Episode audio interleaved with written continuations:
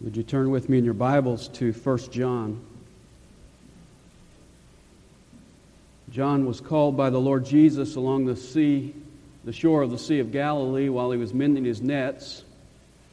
And he left them behind and followed, and it's now about 65 years later, and John is still following. But as he writes this letter, one of the last to be written in the New Testament, we find that he's mending again. He's mending relationships in the family of God. He's mending relationships vertically and horizontally. He wants to mend your relationship with your Heavenly Father, and He wants to mend your relationships with your brothers and sisters. Now, at the time John writes, the church is also about 65 years old. It had had time to grow in knowledge, to grow in size, to grow in balance. In fact, in chapter 2, verses 12 to 14, we find that in the church at that time there were children, young men, and fathers, spiritually speaking. And so they had had time to grow and make progress, and yet John writes to them because he knew that they needed to be brought back to the basics. They needed to have some relationships repaired. And I think that's fitting because I think that kind of describes where we're at as a church as well. We have grown in knowledge, we have grown in size, we have a great variety of people. We have mature Christians, we have young Christians. We have grown and we have made progress. And yet, I think we need to be brought back to the basics. I don't think there's anybody here who would say my relationship with the Father is right where it ought to be. I don't need any mending. I don't think there's anybody here who would say my relationship with my brothers and sisters is right where it ought to be. Doesn't need any mending.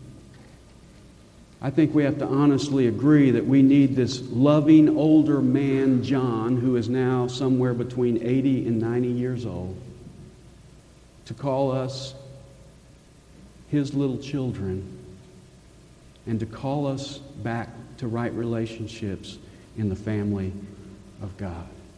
I know I need that. And I'm excited about us going through this letter because I know you need that as well. John is a mender. Now, this morning, we just want to look at how he introduces this book in chapter 1, verses 1 to 4. And a couple features stand out immediately. Number one, unlike most other New Testament letters, there is no typical salutation. It doesn't begin John, the apostle of Jesus Christ, to the church at Derbe or Berea or Ephesus. And if you look through the book, you'll find that there are no personal notes and there are no personal greetings. There's only one other letter in the New Testament that is written this way. Every other letter begins with the name of the writer, or at least the title of the writer. And the only other book is the book of Hebrews. And then the second thing that stands out about this introduction is that it is complex. It's grammatically tangled. It's not a simple sentence. This would be a very difficult first sentence to diagram. It begins with four relative clauses and then it has a parenthetical thought in the middle. In fact, let me just read it to you and just see if you can find the subject, verb, and object in this sentence. What was from the beginning, what we have heard, what we have seen with our eyes, what we beheld and our hands handled concerning the word of life, and the life was manifested, and we have seen and bear witness and proclaim to you the eternal life which was with the Father and was manifested to us. What we have seen and heard, we proclaim to you also, that you also may have fellowship with us. And indeed, our fellowship is with the Father and with His Son, Jesus Christ. And these things we write so that our joy may be made complete. Did you pick it out? You don't see it until you get down to verse 3. It says, We proclaim to you. And that little phrase capsulizes what John wants to talk about as he introduces this book. He wants to talk about what we proclaim. He wants to take us back to the basics. He wants to take us back to the fundamental, foundational message. He wants to take us back to what he and the other apostles taught. And to do that, he's going to talk about three things in this introduction. He's going to talk about how, what, and why. He's going to talk about how we receive the message, what the message is, and why we proclaim it. And we're going to use that as our outline this morning. We're going to look at the character of the message, how, the content of the message, what, and the consequences of the message, why. First of all, the character of the message. How did John and the others get their message? Well, it's in verse 1. What was from the beginning, what we have heard, what we have seen with our eyes, what we beheld and our hands handled concerning the word of life. How did the message come? Well, John indicates it to us when he talks about the Word. What is a word? A word is that which is communicated. How did the Word come? It came as the Word of life. Now, what is that? Well, that's the same word John talked about in his gospel in the very first verse. There he started the gospel and said, In the beginning was the Word, and the Word was with God and the Word was God, and the Word became flesh and dwelt among us. You see, the Word is not a what, the Word is a who. And who is the Word? The Word is God made flesh. The Word is Jesus Christ.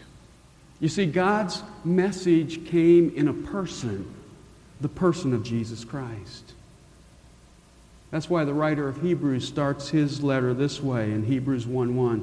He says, "God after he spoke long ago to the fathers in the prophets in many portions and in many ways in these last days has spoken to us how in his son."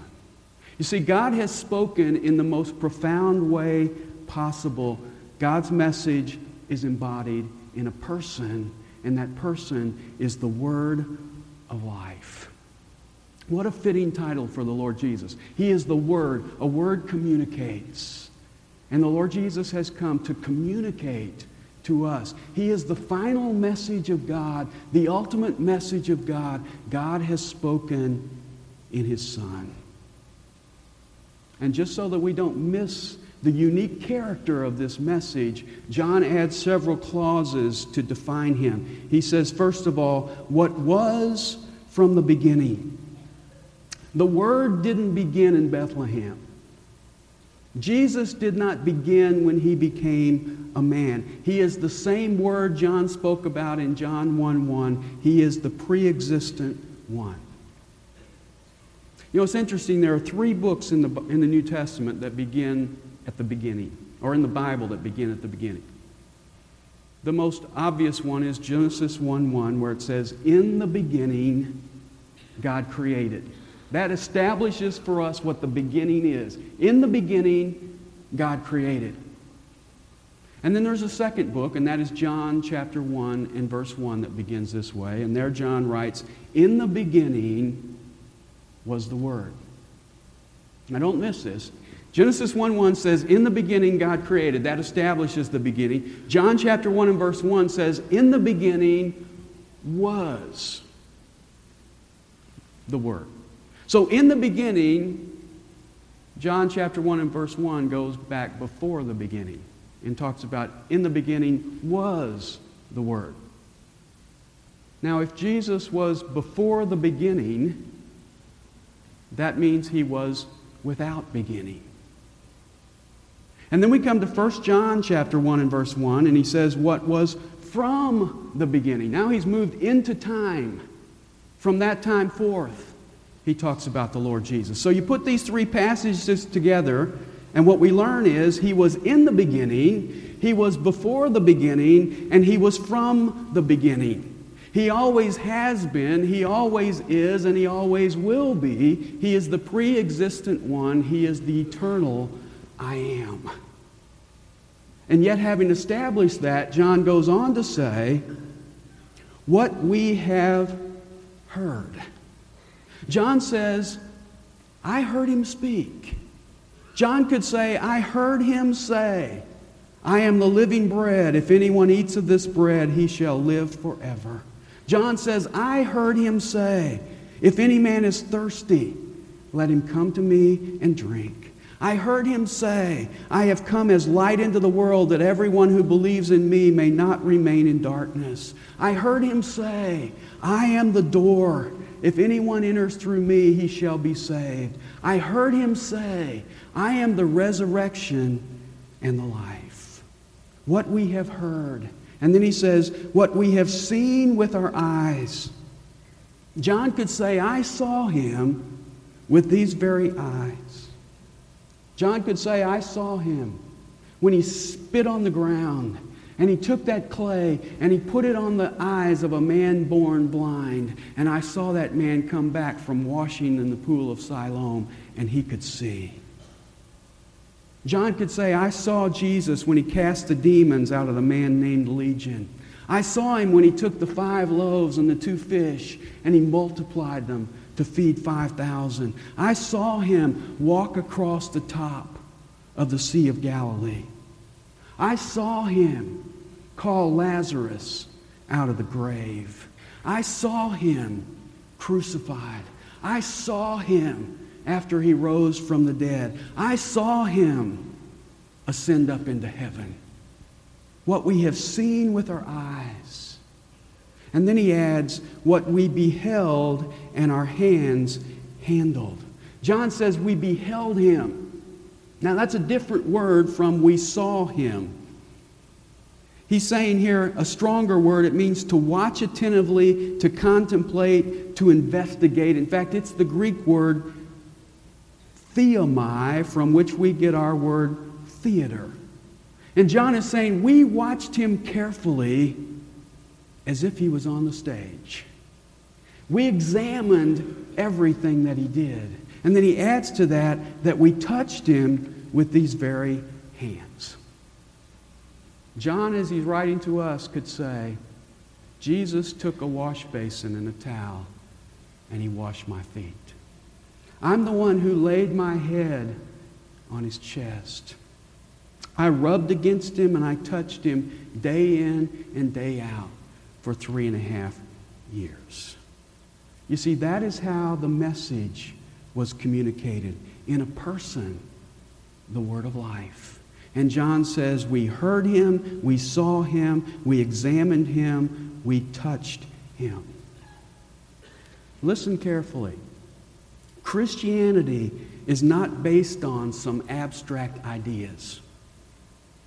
Christianity is not based on some philosophical line of thinking. It's based on a person John says, We knew him, we fellowshiped with him, we lived with him, we ate with him, we touched him, we walked with him, we heard his words, and we've never forgotten them.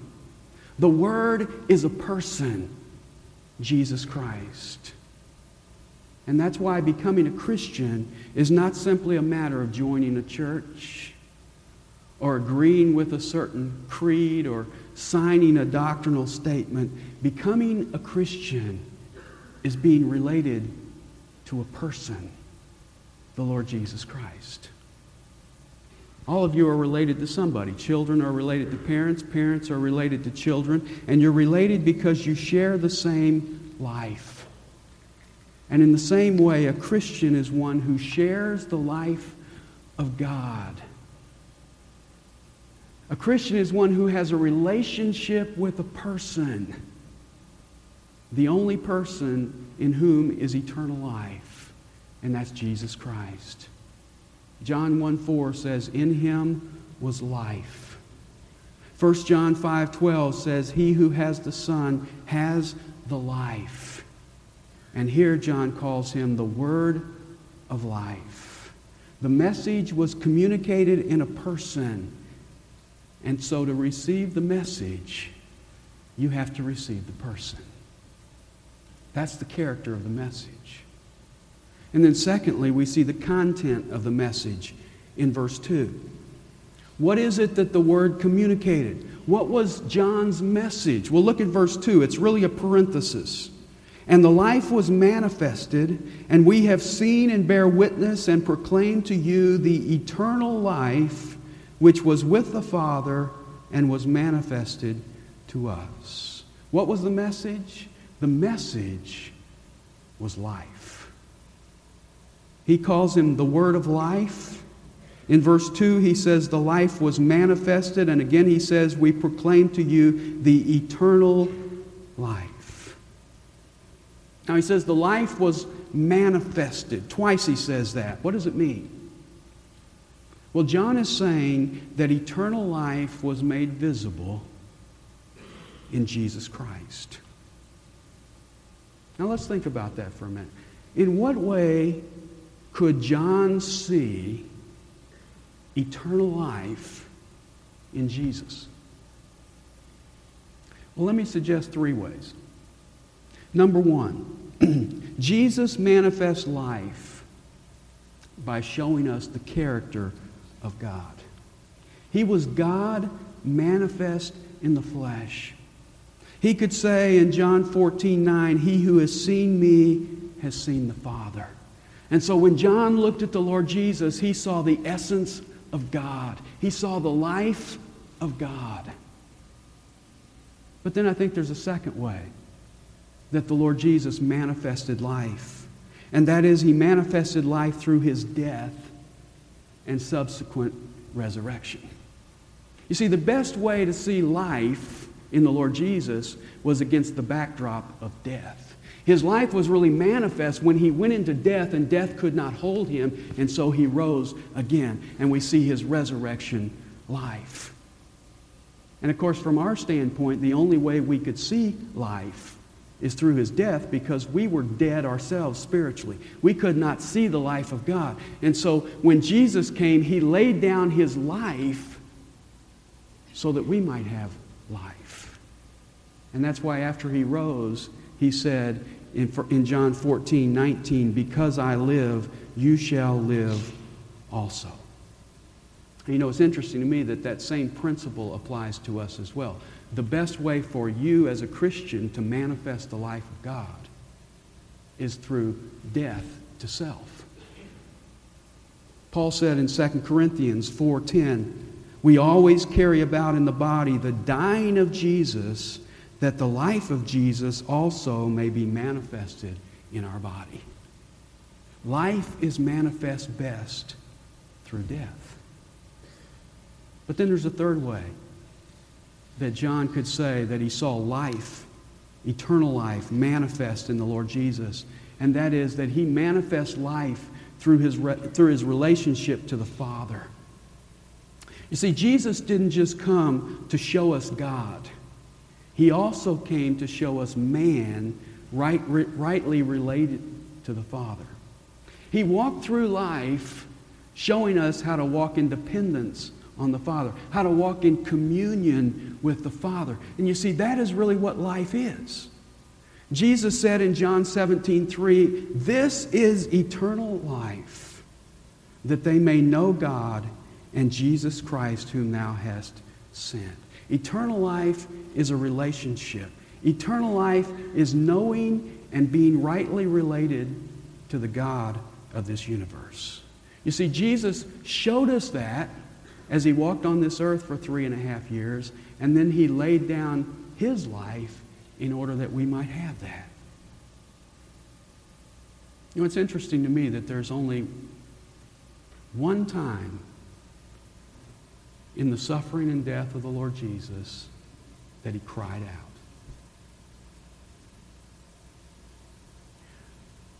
When he was being scourged, he didn't cry.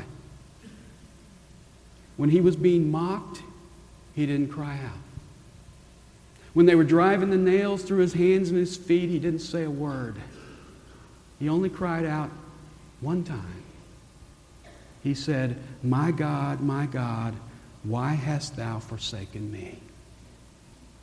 You see, the thing that troubled the Lord Jesus was separation from the Father.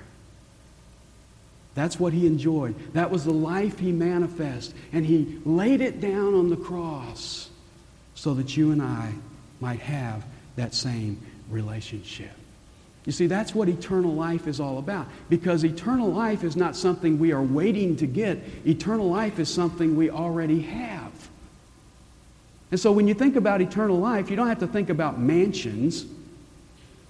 When you think about eternal life, it's not sailing around the universe someday.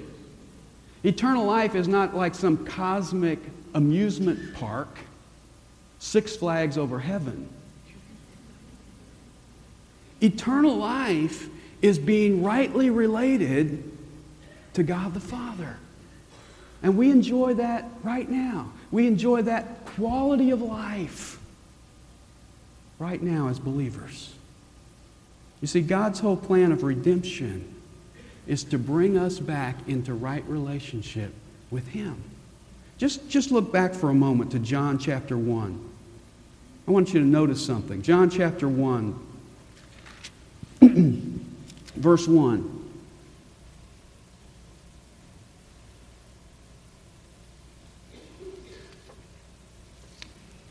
In the beginning was the Word, and the Word was with God. There's relationship. Verse 4 In him was life, and the life was the light of men, and the light shines in the darkness, and the darkness did not comprehend it. There was no relationship. Verse 10 He was in the world, and the world was made through him, and the world did not know him. No relationship. Verse 11 He came to his own, and those who were his own did not receive him. No relationship.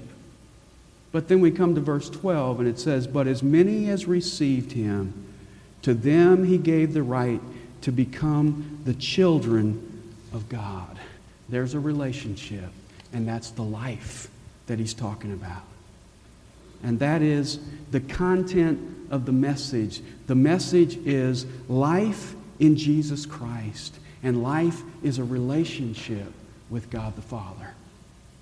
Which brings us to the third point in 1 John chapter 1 in the introduction, and that is the consequences of the message. Why did John proclaim it? What are the desired results? Well, he mentions two. The first is fellowship. Look at verse 3. What we have seen and heard, we proclaim to you also, in order that you also may have fellowship with us, and indeed our fellowship is with the Father and with His Son, Jesus Christ. John proclaimed the message to us so that we would have fellowship. The word fellowship means to share in common with. We share a common life with the Lord and with each other. And that's what fellowship is. Fellowship is a relationship. And John says we want, to, want you to have it with us horizontally, and we want you to have it with the Father and with His Son vertically. You say, well, how can I have fellowship with God when I can't see Him?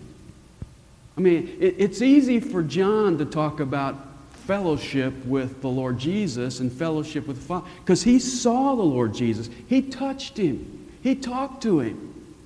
For us, it's different. For us, it's harder. Well, let's think about that logic. Did the disciples fellowship with the Lord Jesus for the three years that they walked with him? Not really. In fact, at the end of that time, in John chapter 14 and verse 9, Jesus turns to Philip and says, Have I been with you so long, and yet you have not come to know me? He walked with Jesus for three years, and he really didn't know Jesus. The two disciples are walking on the road to Emmaus in Luke chapter 24. And they say, But we were hoping that it was he who was going to redeem Israel. They had no spiritual eyes. You see, in order to have fellowship, you don't have to necessarily see someone. You don't have to touch someone. In order to have fellowship, you have to have spiritual eyes. The disciples enjoyed their deepest fellowship when they looked back. And I'm sure there were many times after the Lord had ascended into heaven when they got together and they said, You know, you remember when he said this? You remember when he did that? That was fellowship. They were sharing in common the Lord Jesus, and as they shared him, he became more precious to them. And that's what the writers have done in the Gospels. They have allowed us to see through their eyes, to hear through their ears, to touch through their hands. And as they share the gospel with us, that's fellowship. And Jesus becomes more precious to each of us. That's why it's interesting to me in verse 3, John says, I'm writing this so that you might have fellowship with us. Now, John is writing a letter in order that he might have fellowship with his readers. Now, that, uh, that might confuse your, your definition of what fellowship is. Some of us think you can't have fellowship without food. You know, fellowship is a softball game. Fellowship is a barbe- barbecue. But see, fellowship can happen in those contexts, but fellowship is sharing in common with. Fellowship is with when you and I share the Lord Jesus in common. And that's why John can write this letter and have fellowship with his readers because he is sharing the Lord Jesus and making him more precious to those who read. That's why when I read 1 John, I have fellowship with John, and he's been dead for 1900 years because he's sharing Jesus with me and he's making him more precious. That's what fellowship is. That's why when you have a softball game, when you have a barbecue, if you want to have fellowship, you have to share with each other so that Jesus is more precious because that's what fellowship, that is our common bond, the life that we enjoy with each other. And you know, fellowship also has some other features to it. When you read about the early church, they were probably the ideal model of fellowship on a horizontal plane. And we read about the early church that they shared not only Christ in common, but they shared their possessions in common, all that they had. Acts chapter 2 and verse 44 says they had all things in common, all things in koinonia, all things in fellowship. They shared them. And they sold their goods and gave to those who had need. They shared their possessions. But it also tells us that they shared their very persons in common. In Acts chapter 2 and verse 46, it says, Day by day they were taking their meals together. And so, fellowship involves sharing my possessions, all that I have, and sharing my person, all that I am. Now, when we apply that to fellowship with the Father, the thing, same thing holds true. You see, God expects me to share with Him all that I have. You know, what's interesting is when I put all that I have at His disposal, he puts all that He has at my disposal. It's not a fair trade, but it's a great trade for me. Like the little boy who brought his five loaves and two fish and gave them to the Lord Jesus. What, did it, what happened? It multiplied. That's fellowship. When I give Him all that I have, and He extends to me all that He has.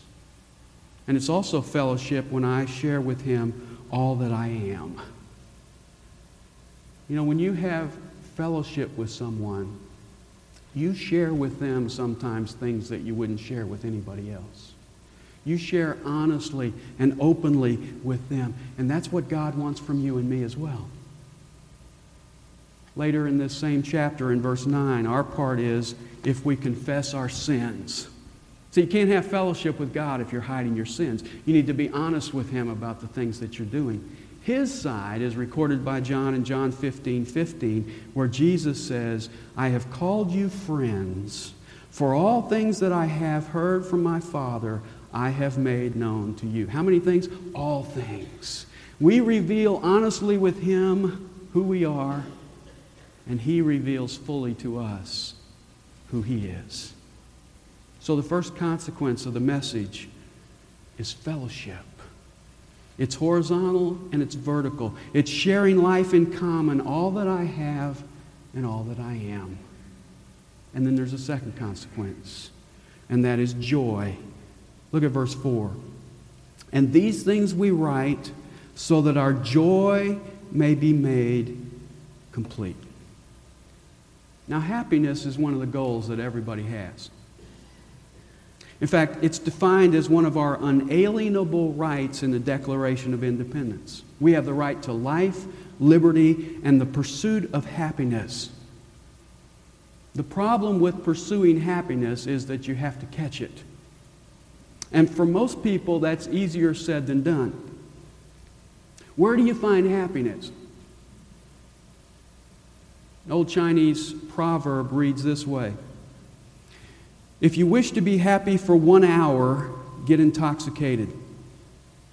If you wish to be happy for three days, get married. If you wish to be happy for eight days, kill your pig and eat it. If you wish to be happy forever, learn to fish. Now, if nothing else, I don't know. If nothing else, that illustrates to us that there's no widely held consensus on where you find true happiness. But you know, the problem most people have with happiness is that they link happiness to their circumstances. When things are going well, I'm happy. When things are not going well, I'm not so happy. And since circumstances can be pretty difficult, that probably explains to us why happiness is so noticeably missing in so many people's lives. But you know what? The real tragedy is that even in the church, there are people that aren't really happy. In fact, some Christians seem to have the idea that the true measure of spirituality is the absence of joy. That you can measure how holy a man or woman is by the length of their face. Long face, ooh, spiritual.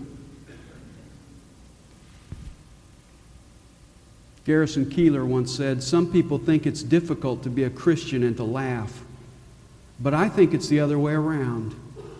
God writes a lot of comedy, it's just that He has so many bad actors. So God has a great script. It's just that we aren't carrying out the script. And I think John would agree with that because he says his whole purpose in writing is that we might have complete joy. You know, as, as John is writing chapter 1 and verse 4, he's got to be thinking of something else that he wrote down, which were the words of the Lord Jesus in John chapter 15 and verse 11. Jesus said, These things I have spoken to you, that my joy may be in you, and that your joy may be made full. Jesus says, I'm saying these things so that your joy might be full. Now, if you go back to Genesis chapter 15, you know what it is that Jesus is talking about when he says this? When he says, I'm saying these very things so that your joy may be made full. Well, if you look in John chapter 15, the whole content, the whole context is about abiding in Christ. It's about having a close relationship with Him. And Jesus is saying, if you will have a close relationship with me, you will have joy. You see, joy comes in the presence of God. David said in Psalm 16:11, "In thy presence is fullness of joy; in thy right hand there are pleasures forevermore." And that's the same thing John is telling us here in 1 John 1:4. He is saying there is no greater joy than to be in right relationship with God and therefore in right relationship with your brothers and sisters. Communion with God and communion with others when Christ is in the center is the very thing that God created you for. And when you are doing that, you will find fulfillment. That's fellowship, that's joy, that's life. So, in introducing this book, John takes us back to the basics, back to the foundation, back to what the apostles proclaimed, and he evaluates it on the basis of three things how, what, and why. The character, how was the message brought through a person, the Lord Jesus? The content, what is the message? Eternal life. It's having a right relationship with God. And the consequences, why did he proclaim the message? So that we might enjoy fellowship, both with God and with each other. Now, did you catch something there? The character, the message came through a person, a relationship. The content is life. What is life? A relationship. The result or the consequences that we might have a relationship and fellowship with each other and with God. It's all about relationships. And that's what John is going to develop in this letter. He's going to talk about relationships in the family of God. And if you're sitting here this morning and your relationships aren't quite right, whether it's with God or whether it's with others, then you stick around because John is the mender. And as we go through this letter, he's going to write to repair those relationships. Or better yet, if your relationships aren't right, then why not settle that this morning? Why not come to the Lord Jesus, the person through whom God has spoken, the word of life, and come into right relationship with Him so that you might enjoy the life, the ultimate relationship that He offers to you? I'm going to ask the praise team to come, and they're going to lead us in a chorus together. And as they sing, however God may have spoken to your heart this morning, I'm going to ask you to come forward. They're going to sing this morning. We're going to sing about how the Lord Jesus is faithful and true, and He will be faithful and true to you if you will give your life to Him today. You come as we sing together.